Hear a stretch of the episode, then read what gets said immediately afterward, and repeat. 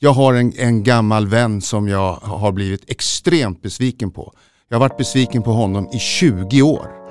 Jag ska förlåta honom. Vad häftigt. Jag, jag Och han ska- vet inte om det här? Nej, han vet inte om det här. Vad roligt. och jag ska ta den kontakten. Det räcker nu. Lite sådär. Och det lovar jag. Mitt namn är Staffan Gustafsson och varmt välkommen till Utforska vården med Dr. Mikael.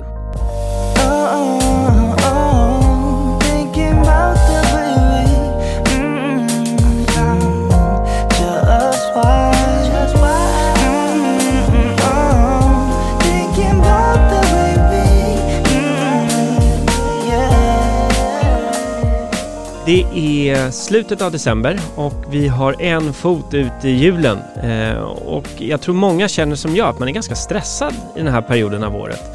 Själv eh, så har jag hälften av julklapparna kvar att handla. Dessutom så har jag en jäkla massa julstök. Allt från rim till sill kvar att göra till julbordet.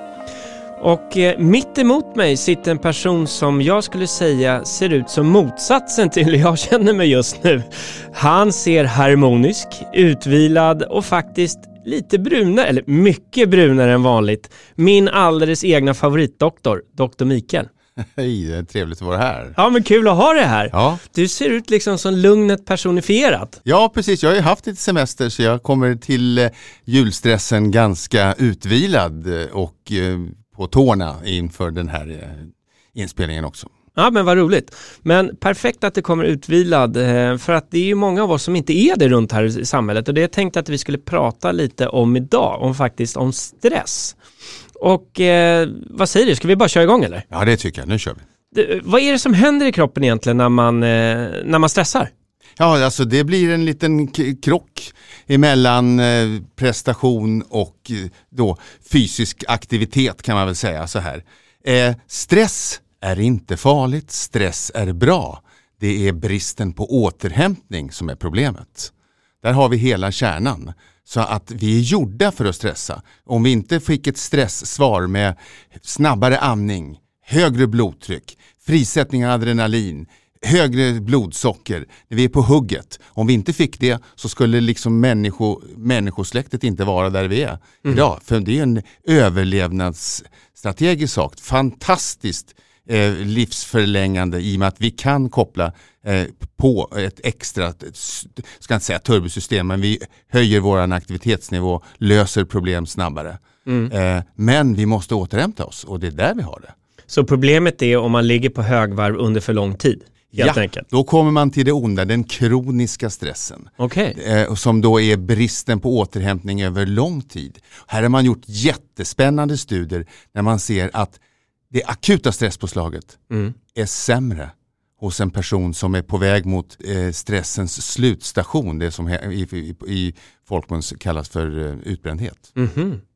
Men du, eh, du var ju inne lite på det där, men vad är det som är, finns det något positivt att hämta ur stressen? Ja, verkligen. Prestationen. Ja. Eh, Man ska vara lite nervös och lite på hugget. Jag kan eh, känna det själv till exempel om jag vet att jag kommer få in, om två minuter kommer ett hjärtstillestånd. De Ja. ringer på ambulansen och säger vi är snart där, vi har det här, det här problemet, vi får reda på vilken ålder det är, vilken så, här. Så kan jag säga, jag kan, skulle till och med kunna påstå att jag ser färger lite klarare, kontraster lite starkare. Det var tydligare när jag var yngre. Jag kunde liksom bara skärpa mig. Det så bara, det, bara, det var riktig färgfilm och det var skarpa konturer och jag kände att nu har jag koll på allting. Vad häftigt. Ja, det är, det är faktiskt så. Och det, det är ju egen- egentligen i botten ett, ett fysiologiskt svar på en situation. Och då är då är, på, på en, en utmaning.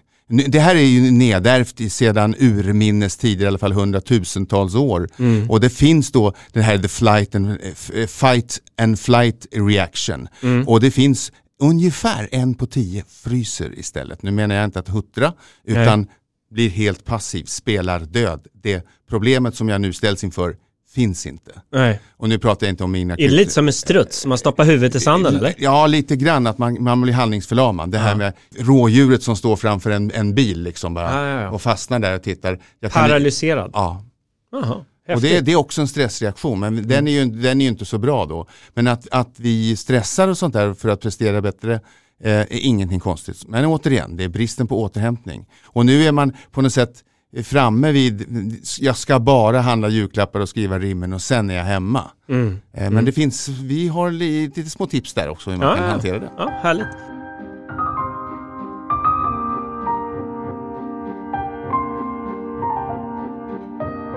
Vi har gjort en statistiskt säkerställd undersökning på vården.se eh, om just stress och eh, fått in en massa spännande svar. Eh, och jag, eh, är du lite nyfiken på att höra vad vi kom fram till? Ja, ni har fått in svar också. Det Ja. gläder mig mycket. Nej Ja. men väldigt många, över tusen svar. Ja. Och eh, vi frågade då om hur stressad man är. Och 13% av kvinnorna, de säger att de är mycket stressade just nu. Jämfört med 6% av männen. Ja. Har du någon spontan reflektion på det? Bruk, är kvinnor generellt sett mer stressade? Jajamensan, det är de. Varför är de det? Därför de stressar för andra saker. De stressar för hemmet, det gör inte män. Aha. Så att om männen kommer hem och tycker, lägger upp fötterna och tar sig liksom en, en bira och stirrar sig omkring, pillar sig i naveln och funderar på hur, liksom, om jag ändå inte ska ta en whisky. Eh, Medan kvinnorna, är det handlat, är det klart, är barnen snutna? Eh, liksom, har, man har ett, ett, ett, eh, mer hemtänk. Mm.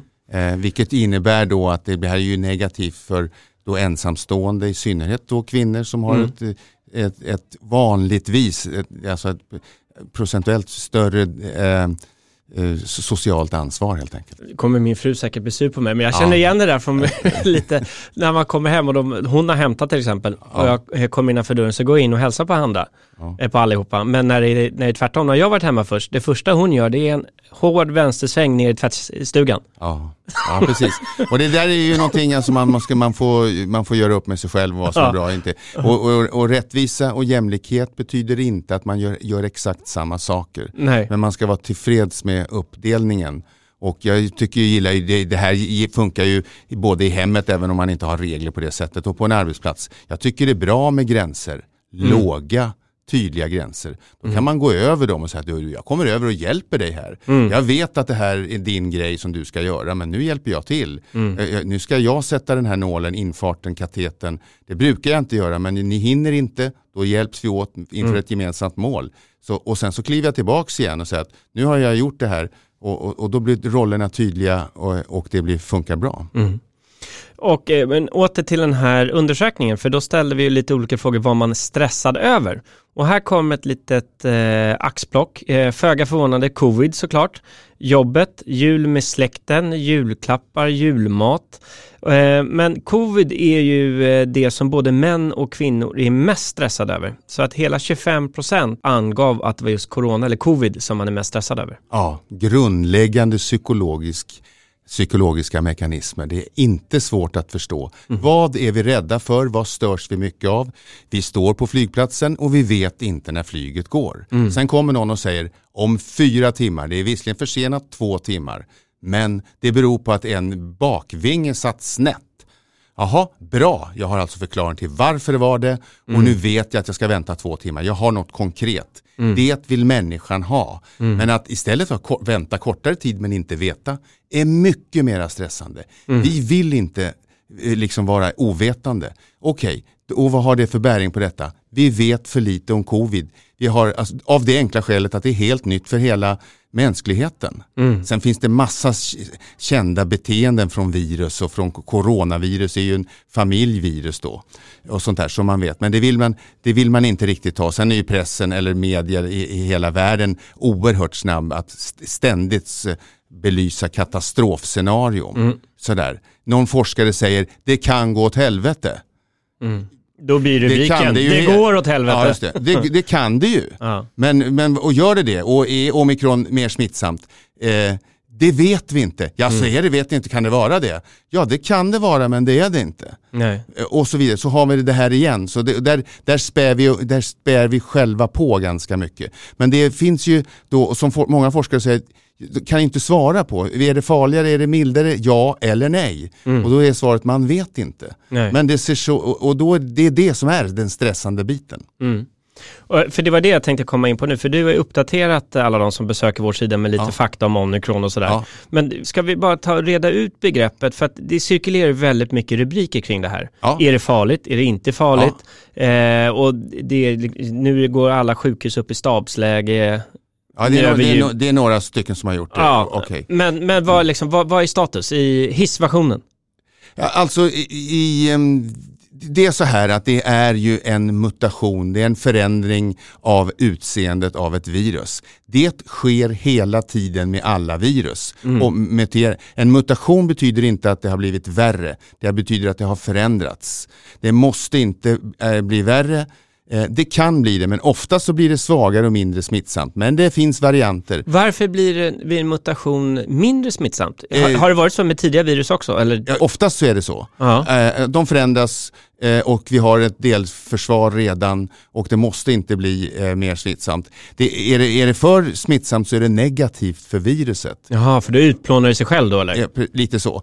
Som, om, som om virus hade en plan här. Men det, det, det, har ju inget medvetande och är knappt liv. Det definieras ju inte som liv riktigt eftersom det inte kan fortplanta sig själv. Mm. Utan behöver andra celler till det där. Men det finns ju det här, det, det, det okända igen gör att vi liksom, kan ni garantera att inte någon kommer att dö? Det är klart väl ingen som kan garantera det. Mm. Men hittills, det har smittat fortare men inte lett till allvarlig sjukdom. Mm. Och vaccinet funkar något sånär eh, mot den här varianten. Så den, men eh, inte så bra som mot de andra varianterna. Så vi vet ju inte riktigt vart det tar vägen. Det, det, man vet är att det är nog mera smittsamt och oftare leder till mildare sjukdom. Men kan i eh, drabbar ju hårdast då de ovaccinerade. Och det vill jag ju säga det här vad det gäller, vad är lösningen på hela det här problemet? Det finns ju eh, väldigt många aspekter alltså med, vad det gäller vaccinationsmotståndare, religiösa motståndare. Jag läste senast igår om republikanerna som säger att vi tror på vaccination men vi avskyr tanken att vara styrda. Därför är vi motståndare till att vaccineras.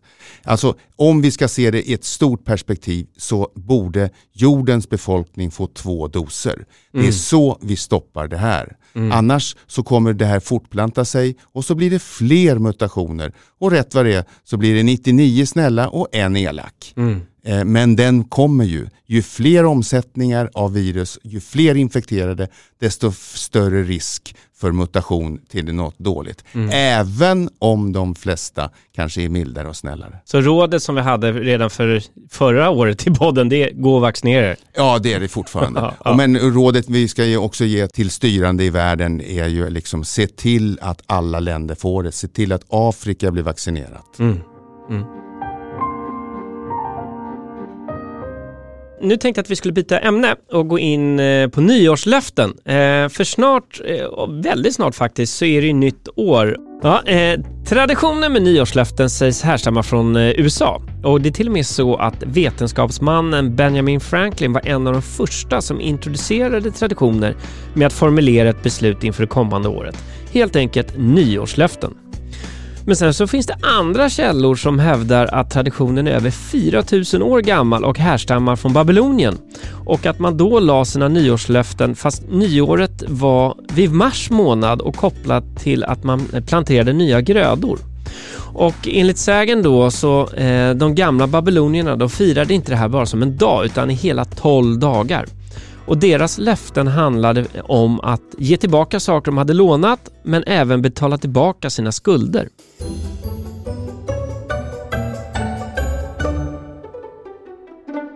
Mikael, har du några nyårslöften? Ja, det har jag. Är det något som du vill dela mer av eller är de hemliga? Nej, det är ju en del av hemligheten i att inte ha hemliga nyårslöften. Ja. Eh, Min åsikt är ju, jag är ju bestämd att, att har man gjort det, eh, liksom, eh, då kan man utnyttja sig av det sociala trycket, att man gör dem allmänt kända Mm. istället. Är det svårare att, att ta sig ur dem. Om jag nu till exempel säger att, att jag ska sänka mig till 30 i handikapp i golf före första maj. Så Okej. är det ett konkret, tydligt, specifikt löfte som är bra att förhålla sig till och nu, det är nu allmänt känt. Så det kan jag följa upp i juni alltså? Ja, just det. Vilket Ja. man då bör göra. Ja. Så det är typen av, det är, det är ett, ett eh, lite, jag ska inte säga det fånigt, men det är ganska vanligt. Mm. Eh, det finns ju en, liksom, det, det vanliga är ju att man, man ska träna och man ska gå ner i vikt. Eh, och, och man ska förbättra kosten och, så, och, och i, i fallande skala och sådana här Mm. saker. Men eh, man måste vara, för att ha någon chans så måste man konkretisera det. Och du har ju haft ett väldigt händelserikt år, inte bara att du har varit med i den här podden eh, som, med stående inslag, utan eh, du har ju flyttat till Göteborg, Ja, precis. du har blivit sambo med Lotta, Ja, ja, du har varit på långsemester ja. eh, och frågan är ju fri. Har ni några gemensamma nyårslöften nu då? Eh, nej, det har vi inte. Ingenting nej, alls? nej, inte inga gemensamma, vi har ju gemensamma planer. Men Ja. de, de, är ju nog, de blir säkert av. Eh, men det är inte nyårslöften sådär. Vi, kommer säkert höra lite olika aspekter på, på eh, tankar kring nyårslöften. Men det just det specifika med nyårslöften är att människan vi har, det är för, för många blir det liksom en, en nystart. Ah, gamla synder är förlåtna, nu får jag börja om. Jag har ju misslyckats tidigare men nu har jag chansen. Det är skillnad mot en planering att jag ska åka på till exempel en golfresa eller att, som jag och Lotta ska göra till exempel. F- eh, och det, det ska vi göra, vi vet ju bara inte när. Det är i dessa tider svårt att planera resor. Men det, är- det är en plan, men det är inte ett nyårslöfte. Nej.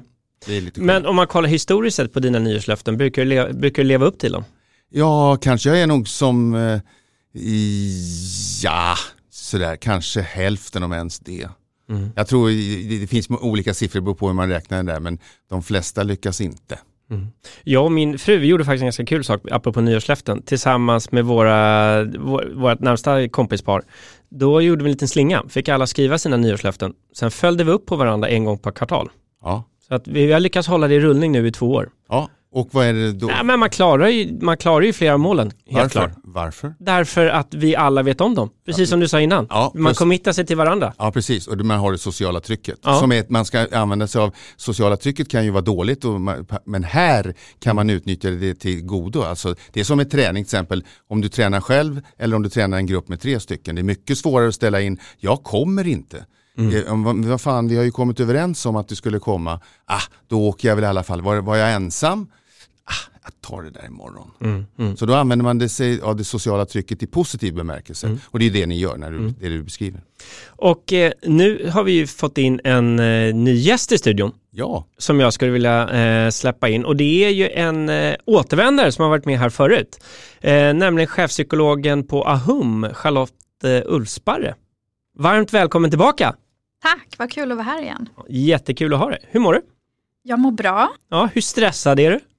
Ganska stressad så här några dagar eh, innan julledigheten. Ja, vi pratade precis om det innan, att vi har gjort en undersökning bland eh, många av de som använder vår sida och där det visar sig att kvinnorna är mer stressade än männen just nu. Jag är inte förvånad alls. Nej, Nej, det var inte jag heller. Så nej, det- nej men det är bra, då liksom båda experterna är, är överens. Ehm, och, men eh, vad, vad är det för typ av stress man har mest nu, skulle du säga? Ja, dels är det ju själva julen och jag tror att där har vi svaret på varför det är fler kvinnor som är stressade. Mm. Vi bär eh, i de flesta fall den största bördan när det gäller att fixa julen. Mm. Både maten och presenterna och ja, allt mys runt omkring. Eh, och det här är ju då, vill jag som psykolog säga, på gruppnivå såklart. Mm, Det är mm. inte så för precis alla, men för de allra flesta så Mm. skulle jag säga att det ser ut så. Eh, även för mig som är psykolog och eh, kanske tänker att jag borde kunna åstadkomma en förändring här, men det är inte, det är inte så lätt. Nej. Så dels är det det, men sen har vi också det här att eh, trots att de flesta kanske bara är lediga över julhelgen eller jul och mellandagar, man är alltså inte borta så länge, så finns det en stress på många arbetsplatser att man måste bli klar med en massa saker Mm. som faktiskt kanske inte egentligen måste vara klara innan årsskiftet utan det skulle gå lika bra att ta vid efter nyår Mm. med dem. Eh, Men det är någonting som jag har reflekterat över också, att Mm. det, det läggs på det här. Eh, Mm. Och det gäller ju både kvinnor och män gissar jag, men Mm. att fler kvinnor har den adderade julstressen ovanpå det.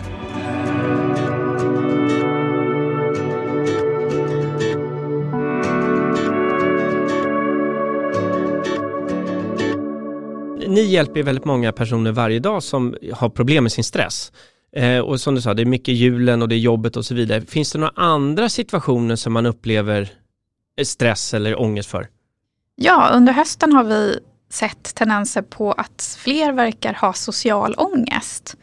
Eh, Och det tror jag kan ha att göra med att många har jobbat hemma under pandemin. Man har inte träffat lika många och nu under hösten har man gått tillbaks till kontoret, träffa fler, samhället öppnar upp igen.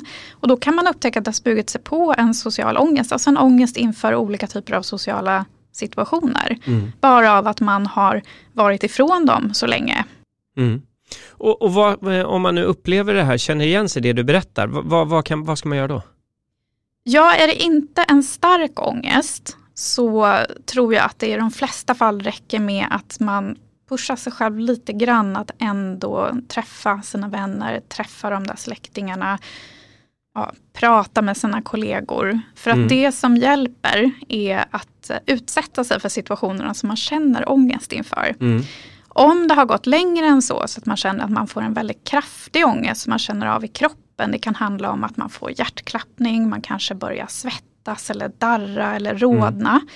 Eh, och det känns som att det bara tar helt stopp i huvudet, man vet inte alls vad man ska säga. Mm. Då kanske det har gått så långt att man skulle behöva professionell hjälp. Alltså Mm. hjälp av en, en psykolog eller en, en psykoterapeut att eh, hitta sina vägar ut ur den här ångesten. Mm. Jag nämnde tidigare, vi har gjort en undersökning och eh, det man är mest stressad över just nu det är ju covid eh, och det är julklappar. Just med julklappar så är det ganska jämnt, nästan en fjärdedel är mest stressad över det. Eh, det är nästan lika stressigt som corona och det säger ganska mycket om oss människor just nu, eller vad säger du om det? Ja, jag tycker att det är helt förståeligt. Ja, att, att det blir så. Vi har en norm i samhället som eh, handlar om att eh, man ska ge bort en hel del saker om Mm. man kan. Jag tänker att för de som inte kan så blir det ju en stress att man inte kan det. Eh, det är inte riktigt okej att fira jul utan julklappar. Så självklart blir man stressad över att få ihop det Mm. nu. Mikael, har du någon julklappsstress? Eller är alla rimmen klara och allt? Nej, för vuxna ja, så har vi gjort den lösningen att vi eh, ställer upp med, vi har två stycken julklappar som, eh, och varje vuxen har två stycken julklappar och sen så kommer vi blanda dem och ha ett julklappsspel. Men de, Ah, är, inte, kul. ri- de är inte riktade till någon som, liksom, jag behöver ingenting mer än en morgonrock och ett par strumpor. Ja, det är bra. Mycket bra upplägg tycker jag. Ja, ja julklappsspel, ja, men det, ja, låter bra. Mm. Eh, och eh, lite, det- nu blir det ganska uppenbart för det här med vad vi har kommit fram till och när vi har ställt de här frågorna. Det är då 12% av kvinnorna är mest stressade över julmaten. Hur många tror du av männen som känner sig stressade över julbordet? En procent. Ja, nästan tre. Okej, det var bättre än jag trodde. Ja, det var bättre än du trodde. Utvecklingen går framåt. Ja. Eh, och männen tenderar att vara lite mer stressade över jobbet och hinna klart i tid, 21% men bara 14% av kvinnorna. Så det, det är ju precis som du säger, det är en tydlig skillnad mellan vad man stressar för. Och eh, att fira jul med släkten, det är ett högre stresspåslag för kvinnor än vad det är för män. Så det är 19% av kvinnor och 12% av männen. Jag är inte förvånad över det heller. Nej, jag, jag misstänkte det. Eh, och vi inledde här och pratade lite om eh, nyårslöften och eh, liksom, med din expertis, hur eh, skapar man ett bra löfte? Ja, det här tycker jag är jätteroligt att få frågan om för att jag har en eh, approach som kanske inte är densamma riktigt som du, Dr. Mikael, och som kanske inte är den vanligaste. Eh, nämligen att vi vet ju att nyårslöften är svåra att hålla för de flesta. Eh, det finns till och med en forskningsstudie som visar på det. Ja, det finns ju ett ordspråk där nyårslöften är till för att brytas. Ja, men just det. och data backar upp det här. Ja. Eh, De flesta som eh, ingick i en större svensk studie som eh, gjordes för några år sedan höll faktiskt sina nyårslöften. Då ska man komma ihåg att det här var personer som själva ville vara med i studien. Mm. Och också där de flesta fick en uppföljning kontinuerligt under ett år. Vilket man då kan anta gör dem ännu lite mer motiverade och hålla det för att kunna säga till forskarna att jag har hållit det. Men vad var då de flesta? Ja, det var strax över hälften. Mm. Vilket ju inte jag tycker är sådär strålande resultat. Sen kanske inte hela världen om man då inte lyckas ta sig ner till 30 handikapp i golfen. Det, det är ingenting som riktigt påverkar ens liv. Men för vissa personer kan det ju leda till att man känner sig misslyckad. Man jämför sig med andra. Alla andra lyckas ju, varför kan inte jag? Mm. Jag är hopplös och så vidare. och eh, det är onödigt. Så att mitt förslag är att vi ändrar lite på hur nyårslöften sätts. Istället för att tänka att det ska vara ett prestationsmål som vi ska uppnå. Mm. Kan vi tänka att det handlar om att ta ut en riktning i livet? Intressant. Hur, eh, förklara lite mer, hur, hur kan det där te sig i praktiken? Ja, alltså min tanke med varför nyårslöften blir svåra att hålla är ju att vi tenderar att sätta lite väl duktiga nyårslöften. Sånt Mm. som man kan skryta om inför andra. Mm. Sånt som andra tycker är bra. Som normen säger är fint och bra och duktigt. Men då kanske de inte är så personligt förankrade Mm. just för oss. De kanske inte är meningsfulla på riktigt för oss Mm. i våra liv. Det är ganska lätt att fastna i de här normerna av hur man ska vara och vad som anses duktigt och bra Mm. av de flesta av oss. Mm. Eh, Men om det inte är verkligen något som är kopplat till vad som är meningsfullt för oss i våra liv på lång sikt så tror jag att det blir svårare att hålla. Kan vi koppla våra nyårslöften till någonting som verkligen betyder något för oss utan liksom, att tänka på vad andra tycker? Mm. Om ingen visste om att jag tänkte göra det här nästa år, skulle det fortfarande vara viktigt för mig? Sen säger jag inte att man inte ska säga någonting, för jag håller med om att det är bra att dela med sig av sina nyårslöften till andra för att få det här positiva sociala trycket. Mer att man ska ställa sig den frågan. Skulle det här vara viktigt för mig även om ingen annan visste om att jag gjorde det? Skulle Mm. det fortfarande ge ett mervärde till mitt liv? Mm. Sen kan själva nyårslöftet kanske ibland bli precis samma. Men om man kopplar det till ett värde för sig själv så tror jag att det är större chans att man faktiskt håller det här nyårslöftet. Nu måste jag fråga dig här Mikael också. Har du någon sån sak som du skulle kunna ha som nyårslöfte som baserar på det som Charlotte sa nu? Som är viktigt Alltså, för, liksom för dig, bara dig. Ja, ska, ja, det kan jag göra. Jag, Du kan få några minuter att klura om du vill också. Nej, ja, nej, det behövs inte alls. Eh, jag, jag har tänkt, men jag, för mig det, låter det lite mer som livsstilsförändring snarare än ett nyårslöfte. Det ena, det, de kan sammanfalla men måste inte. Men det är, en- det är en livsstil, man kan, man, som jag, man kan inte ändra sin personlighet men man kan ändra sitt beteende och det är det, ett, ett livsstilsbeteende. Och huruvida man ska göra det känt eller inte eh, har jag, det, tyck, det beror sig på vad det är för någonting eh, som man avser. Men om man ska hålla sig till det här klassiska nyårslöftet då, när man ska börja om på ny kula eller något sånt där, av en enklare karaktär. Det, det, det du beskriver är för mig ett fantastiskt nyårslöfte, men det är också ett livslöfte. Jag ska ändra en stil eller ett, ett, ett, ett mönster. Det jag tycker om är sociala ehm, eh, löften av den karaktären. Jag ska bjuda över en kompis. Jag ska förlåta en kompis. Eh, och det, det kan jag säga, det ska jag göra. Jag har en, en gammal vän som jag har blivit extremt besviken på. Jag har varit besviken på honom i 20 år. Mhm. Jag ska förlåta honom. Vad häftigt. Jag- jag och han ska- vet inte om det här. Nej, han vet inte om det här. Eh, och jag ska ta den kontakten, det räcker nu.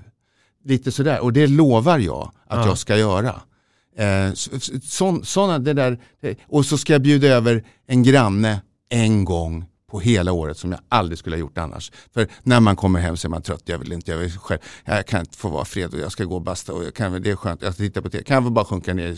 Nej, en gång, jag ska bjuda över en person som inte har räknat med, och, och sen om det, blir, om det accepteras eller inte, det vet jag inte. Nej. Men jag ska göra den satsningen. Och det, det, det, gör, det tycker jag är lite kul eh, att liksom göra på något annat sätt.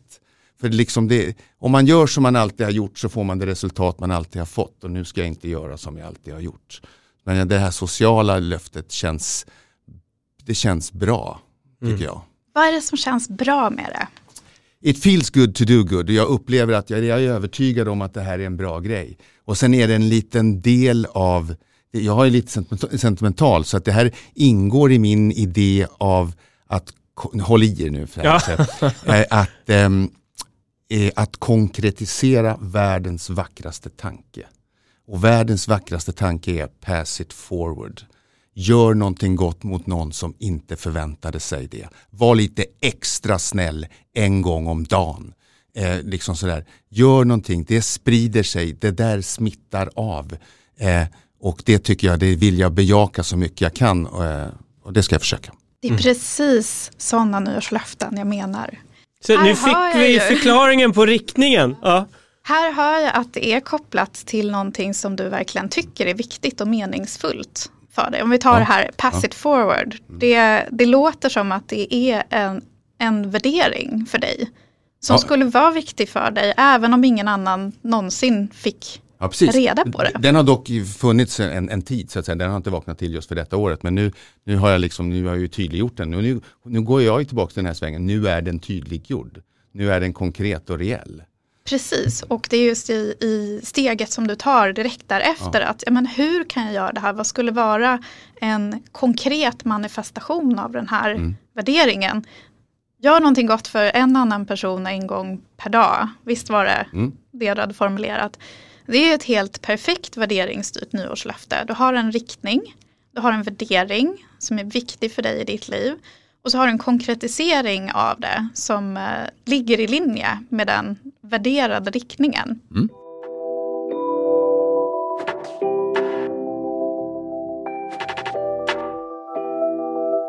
Men för att nu som Mikael var inne på där, så ni båda att nyårslöften och livsstilsförändring. Hur, hur skiljer man på det här? Eller, liksom, eller hur ska man lägga upp en, en livsstilsförändring? Ja, jag förstår vad du menar. Jag, jag kanske inte helt håller med om resonemanget. Det jag tänker här är snarare att man har ett konkret nyårslöfte som man kopplar till någonting som är långsiktigt viktigt för en själv. Livsstilsförändringar kan man också koppla till någonting som är långsiktigt viktigt och meningsfullt för en själv i ens liv.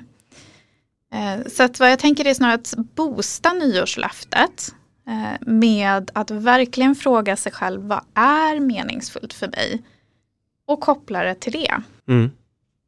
Så det kräver lite självreflektion. Ja, det gör det definitivt. Men det, det, det, det, jag tror, upplever det inte som en motsägelse utan det, det är snarare som komplement. Men om man, jag har ju i, sett människor momentant skapa livsstilsförändringar när de plötsligt har insett från och med nu, så, av medicinska skäl alltså. Och, och det, det är ju ingen som väntar med att sluta röka om de fått lungcancer till, tills det blir första januari. Utan det kan ju lika gärna vara 13 oktober. Nu är det kanske ett dåligt exempel. Men man plötsligt inser att herregud, eh, blodtrycket är högt, jag måste göra en förändring. Och då till exempel en livsstilsförändring. Jag måste börja med vad jag nu måste börja med. Och den, den, eh, den är inte tidsanpassad. Den är, den är så viktig och motiverande att jag väntar inte mer än till nyår utan den kan uppstå när som helst under året. Precis, Så- så- och där tänker jag att eh, när man står inför en eh, medicinsk diagnos så kommer ju en väldigt stark motivation att fortsätta leva. Eh, Precis. Det har vi ju alla, eller Mm. nästan alla, Mm. skulle jag säga, en väldigt stark motivering att fortsätta leva. Det är något av det mest grundläggande hos alla levande varelser. Men det är inte alltid som, eh, som vi får en sån där eh, stark spark i baken. Utan eh, ibland vet vi ju att ja, men det här skulle behöva förändras i mitt liv. Det här trivs jag inte riktigt med, hur jag har det nu.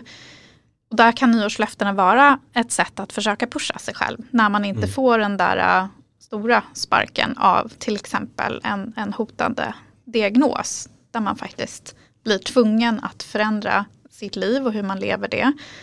Eller så vet man vad som händer. Då är det, då är det kanske inte långt kvar eller man minskar sina chanser att överleva. Mm. Men, och nu när vi har två experter här så tänkte jag ta tillfället i akt att ta er hjälp i att eh, utforska, eller inte utforska för det gör vi hela tiden, men att utforma ett nyårslöfte till mig själv. Ponera då att jag skulle sluta snusa. Och nu märkte redan att jag är kanske lite motståndare mot det här. Men hur skulle ni coacha mig och lägga upp det? Jag skulle fråga dig som jag gjorde, är det viktigt för dig? Ja, men jag förstår ju att det är bättre om jag inte gjorde det än att jag gör det. För, det förstår jag. Mm, varför då? Det finns ju potentiella hälsorisker. Eh, det är ganska dyrt i längden. Eh, så, att det är, det är en ovana. Mm. Vad skulle du säga är viktigast för dig av de två? Hälsoriskerna eller kostnaden? Jag tror nog hälsorisken skulle vara det som trumfar över. Mm. Eller det är det. Ja, Jag väntade mig att du skulle säga det. jag var tvungen att ställa frågan för att visa lite så här, ja, Ja. men, eh, det, väl- det är så här man kan göra för att försöka komma fram till så, men vad är viktigt för mig. Så någonting skulle vara viktigt, det är någonting med hälsan. Mm. Eh, vad skulle det ge dig, tror du, hälsomässigt om du faktiskt slutade snusa? Eh, öka chansen till ett ännu längre liv. Är det viktigt för dig? Det skulle jag säga är, ganska, är rätt centralt. Mm. Ja. Men är det så viktigt att du skulle vara villig att ge upp den njutningen som snusingen ger? Om man drar det till sin spets, absolut. Berätta mer. Nej men jag, alltså intellektuellt förstår jag ju alla potentiella faror. Men ändå så blir man väldigt lite mycket här och nu och liksom det, det kortsiktiga beroendet tar ju över. För det är ju väldigt beroende fram, framkallande.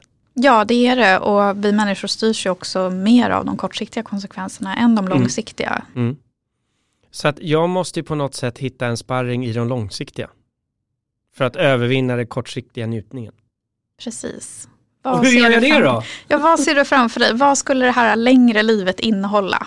Vad, vad skulle du kunna fylla de där åren som du kanske får? Nej men hinna ju ha ännu fler saker ogjorda. Som vad då? Nej men det är alltid från upptäcka nya saker, resa, det finns ju massor saker man kan göra med sin tid. Speciellt när man är lite, om man är, får leva lite längre. Mm. Och ha hälsan i behåll.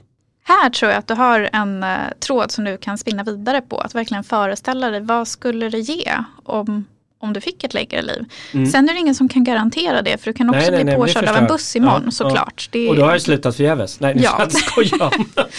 Men det är lite det här, liksom, jag, jag tycker ändå att här, om man nu ska gå ifrån det här med duktigheten, ja alla vet att det inte är särskilt bra Mm. att snusa att det är mycket bättre att sluta. Men just nu står inte du inför en situation där det är mer eller mindre akut att Nej. du faktiskt gör det. Mm. Det finns inga hälsomässiga konsekvenser som du upplever Nej, just nu. nej. Men det kan bli det i framtiden. Mm. Så jag tror det handlar om att liksom levandegöra det och levandegöra vad du skulle vilja fylla de där eventuella extra åren med. Mm. Och se, är det värt det? På riktigt för mig. Mm. Bra. Och strunta i att det är mycket duktigare att inte snusa. Utan mer gå på så är det verkligen värt det för mig? För det kan vara så att det är mer värt för dig att fortsätta få ha det där snuset. Mm. Att det ger för dig den, den större, det större mervärdet Mm. i ditt liv. Och det låter ju helt galet Ja, såklart eftersom det inte dum är bra.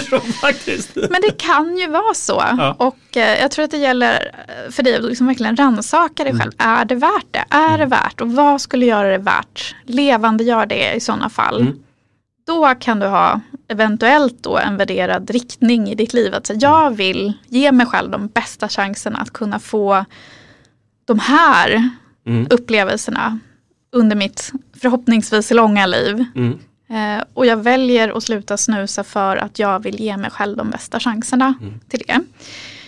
Och så behöver du ju då också formulera närmande mål Mm. I sådana fall kopplat till det. Vad ska du göra istället för att snusa? Mm. När vill du snusa? När är de där kritiska tidpunkterna? Vad ska du göra istället då som Mm. du tror kan hjälpa dig att eh, låta bli? Jag får hitta på någonting. Ja, det är oftast i samband med måltid. Efter man ätit eller druckit kaffe och sådär. Morgonsnusen med kaffe nu går.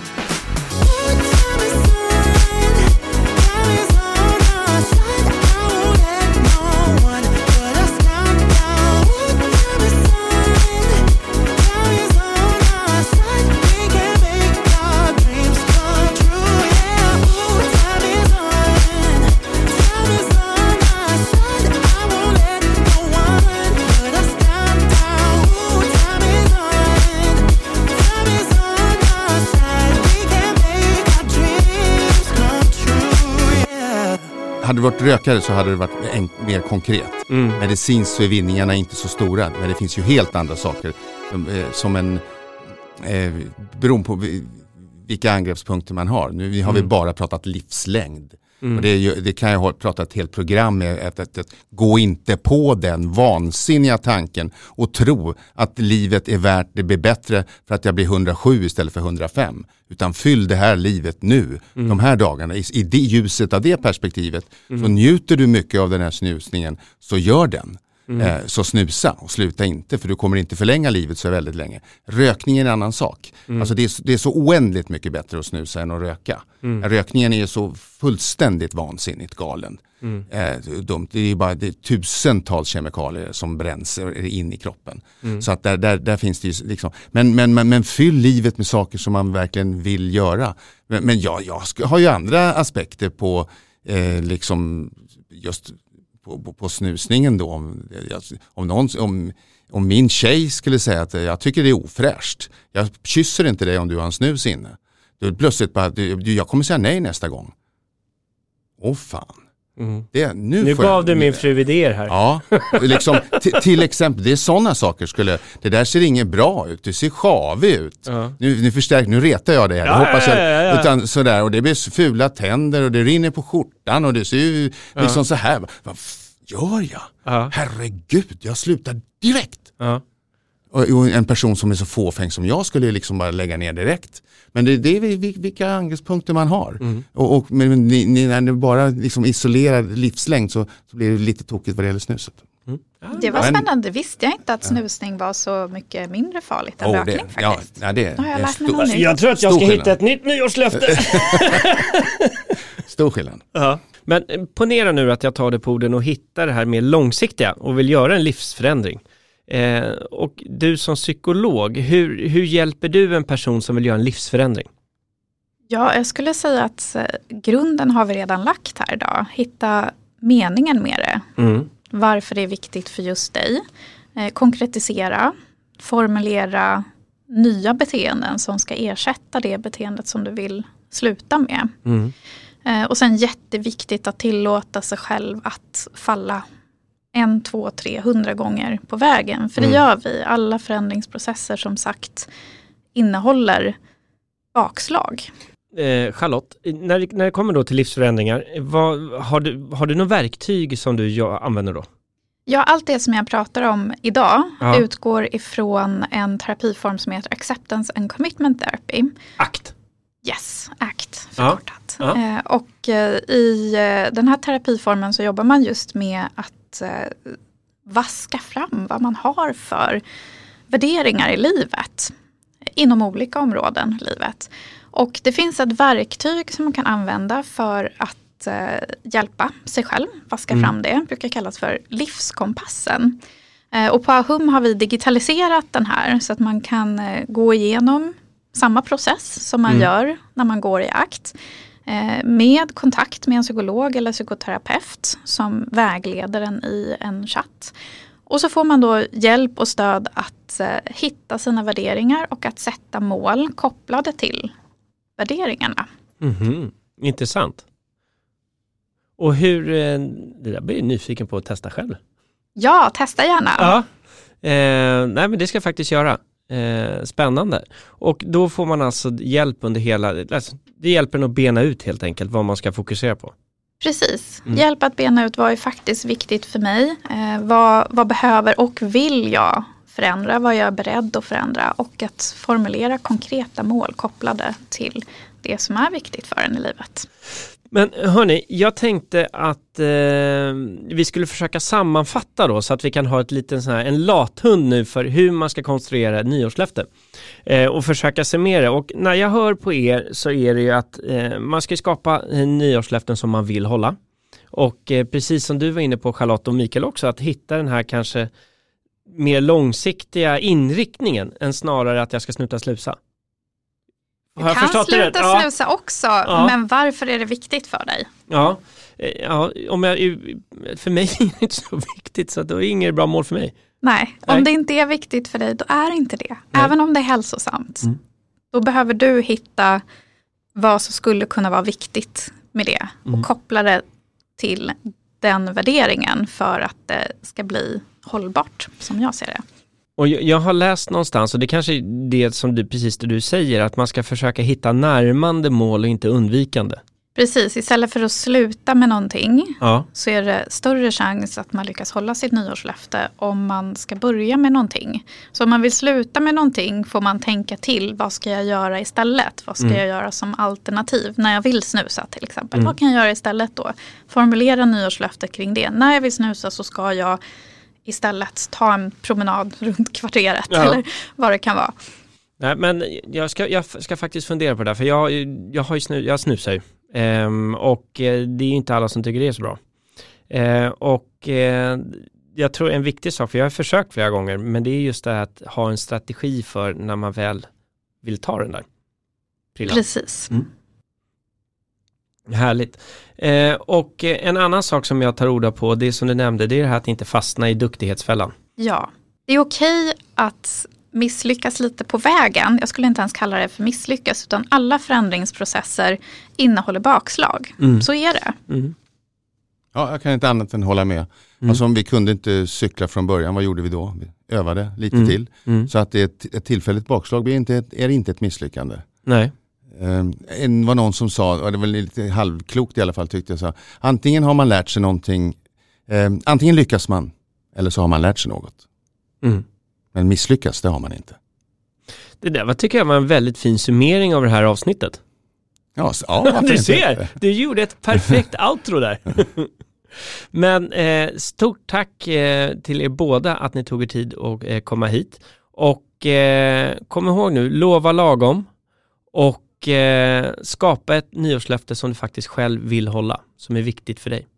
Men vi vill, får vi, man avsluta med en liten, det finns ju några klichéer som är bra och Einstein ligger ju bakom dem och de har skrivits i många olika varianter. Och jag tycker det här gäller förändringsarbete överhuvudtaget. Och det är liksom, det har jag ju redan nämnt men jag ska ta det, eh, det är galenskap att göra samma sak om och om igen Ja. och förvänta sig olika resultat. Mm. Och det är det där, har vi gjort de här sluta, eh, nyårslöftena av sluta snusa karaktär om och om igen så måste det till någon förändring. Och gör man för små förändringar då, då, då, då blir det ingen. Nej. Utan man måste ta tag i det. Och här tror jag då, återigen för att falla tillbaka lite där diskussionen där vi, där vi började, att man kan använda sig av det sociala trycket bland annat. Mm. Och gör, det vill säga, gör saker med kompisar. Det, Mm. det, där finns det ett, ett stöd man kan hitta. Och sen tycker jag var fint som ni båda gjorde, det är ju, som jag ska ta till mig, det är att ni reflekterade lite innan för att hitta något som betyder, som det är en god gärning eller gör något oväntat för någon annan. Eh, så att det inte blir någonting man haspar ur sig i slentrian fem i tolv. Utan att eh, tänk till ordentligt så att ni har något som betyder för er. Eh, det ska i alla fall jag ta till mig. Mm.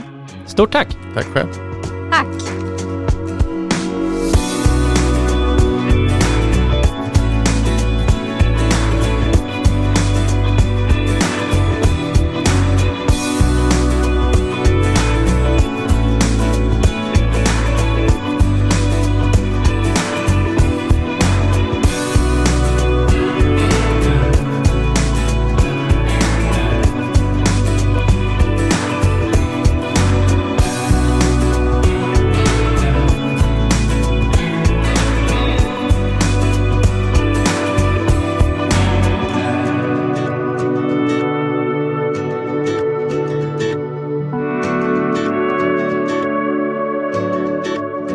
Och sen ser jag fram emot att fira ditt nyårslöfte här i sent i vår, början på försommaren. Ja, visst ska det bli trevligt. Ja, det ska bli jättekul.